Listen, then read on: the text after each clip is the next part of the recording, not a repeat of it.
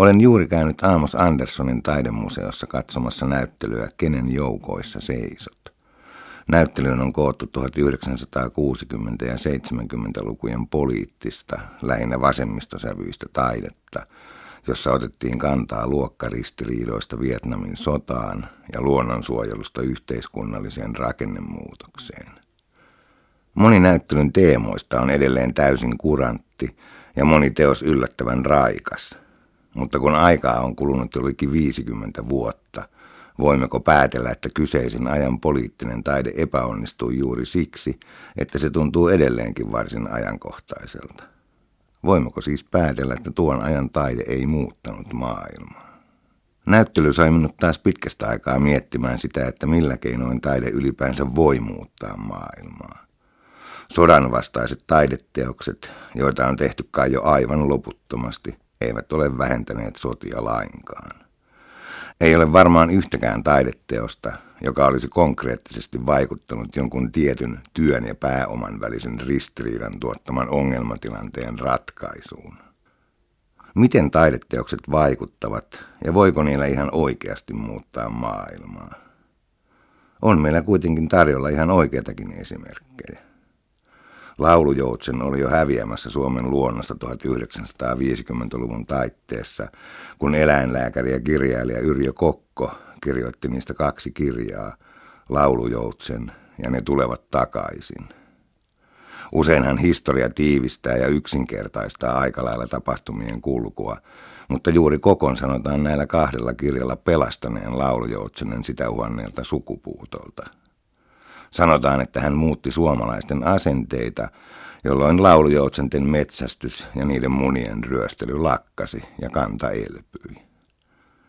Mutta otetaan esimerkki kuvataiteen puolelta. Ajatellaanpa vaikka Picassoa, joka oli taatusti 1900-luvun tunnetuin kuvataiteilija, ja hänen teostaan Gernika, jota voidaan yhtä lailla pitää yhtenä ehdottomasti tunnetuimpana 1900-luvun taideteoksena. Kyseinen maalaushan maalattiin Espanjan sisällissodassa vuonna 1937 tapahtuneen baskimaalaisen Gernikan pikkukaupungin pommituksen kauhuista. Menetettyjen ihmishenkien määrä ei todellisuudessa ollut kovin suuri, ja tapaus herättikin kauhua lähinnä sillä, että se oli ihan uudenlainen modernin sotilasilmailun avaus. Viattomia siviilejäkin voitiin pommittaa. No, varmaan voimme ajatella, että Gernika on vaikuttanut ihmisten asenteisiin siinä, missä Yrjö Kokon laulujoutsenkin ja tehnyt sen kaiken lisäksi aivan valtavalla volyymilla. Miljoonat ja miljoonat katsojat ovat vaikuttuneet Gernikasta ja ajattelevat, että tämä ei saa koskaan enää toistua. Ja mitä tapahtuu nyt sitten 70 vuotta myöhemmin? Syyrialaiset asevoimat ovat jo viikko tolkulla tuhonneet Homsin kaupunkia ja ampuneet sekä granaatti- että tykkitulla siviilien ja vieläpä omanmaalaisten siviilien niskaan. Joku tässä mättää. Yksittäisten ihmisten asenteisiin pystyy selvästikin vaikuttamaan taiteen avulla, jopa samaan aikaan miljoonien ihmisten asenteisiin. Mutta miksi tuo muuttuneiden asenteiden kautta syntynyt joukkovoima pystyy pelastamaan laulujoutsenen mutta ei siviileitä joutumasta pommitusten uhreiksi. Minä en osaa ihan oikeasti vastata tähän kysymykseen. Mutta onneksi sitä voi pohdiskella pitkään ja rauhassa sitä mukaan, kun yrittää saada tolkkua elämästä. Eiköhän juuri tämäkin ole yksi elämän mahdollisista tarkoituksista. En haluaisi kuitenkaan menettää uskoani taiteen yhteiskunnallisen vaikuttamisen mahdollisuuksiin. En, vaikka eräs taidepedagogi ystäväni kysyikin minulta kerran naureskellen, että ethän sinä Otso ihan oikeasti usko, että taiteella voi muuttaa maailmaa. Mutta on minun vain uskottava, sillä muuten koko työltäni taiteesta kirjoittamisesta putoaisi pohja pois.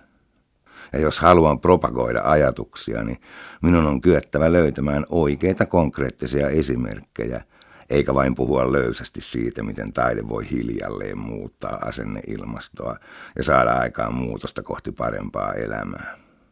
Niin paljon viime päivät yrittänyt muistella lähivuosilta jotain tapahtumaa, jolla voisi olla pitkäkestoisia oikeita seuraamuksia. Ja keksin minä ainakin yhden. Muistan sen päivän, kun ajoin raitiovaunulla Kiasman ohi ja huomasin yhtäkkiä ikkunasta hauskan rinnastuksen – Ikkunasta näkyi samassa ruudussa Mannerheimin ratsastajapatsas ja Kiasman seinästä roikkuva näyttely banderolli, jossa mainostettiin Adel Abidinin näyttelyä. Ja Abidinhan on irakilaissyntyinen maahanmuuttaja, joka on taideelämässämme saavuttanut miltei kaiken mahdollisen. Siinä minä katselin Mannerheimia ja Abidinia rinnakkain, hyppäsin ratikasta väärällä pysäkillä pois ottaakseni näkymästä valokuvan. Sen ainakin tajusin, että taiteen lisäksi taideinstituutiokin voi näyttelypolitiikallaan muuttaa maailmaa ja ihmisten asenteita.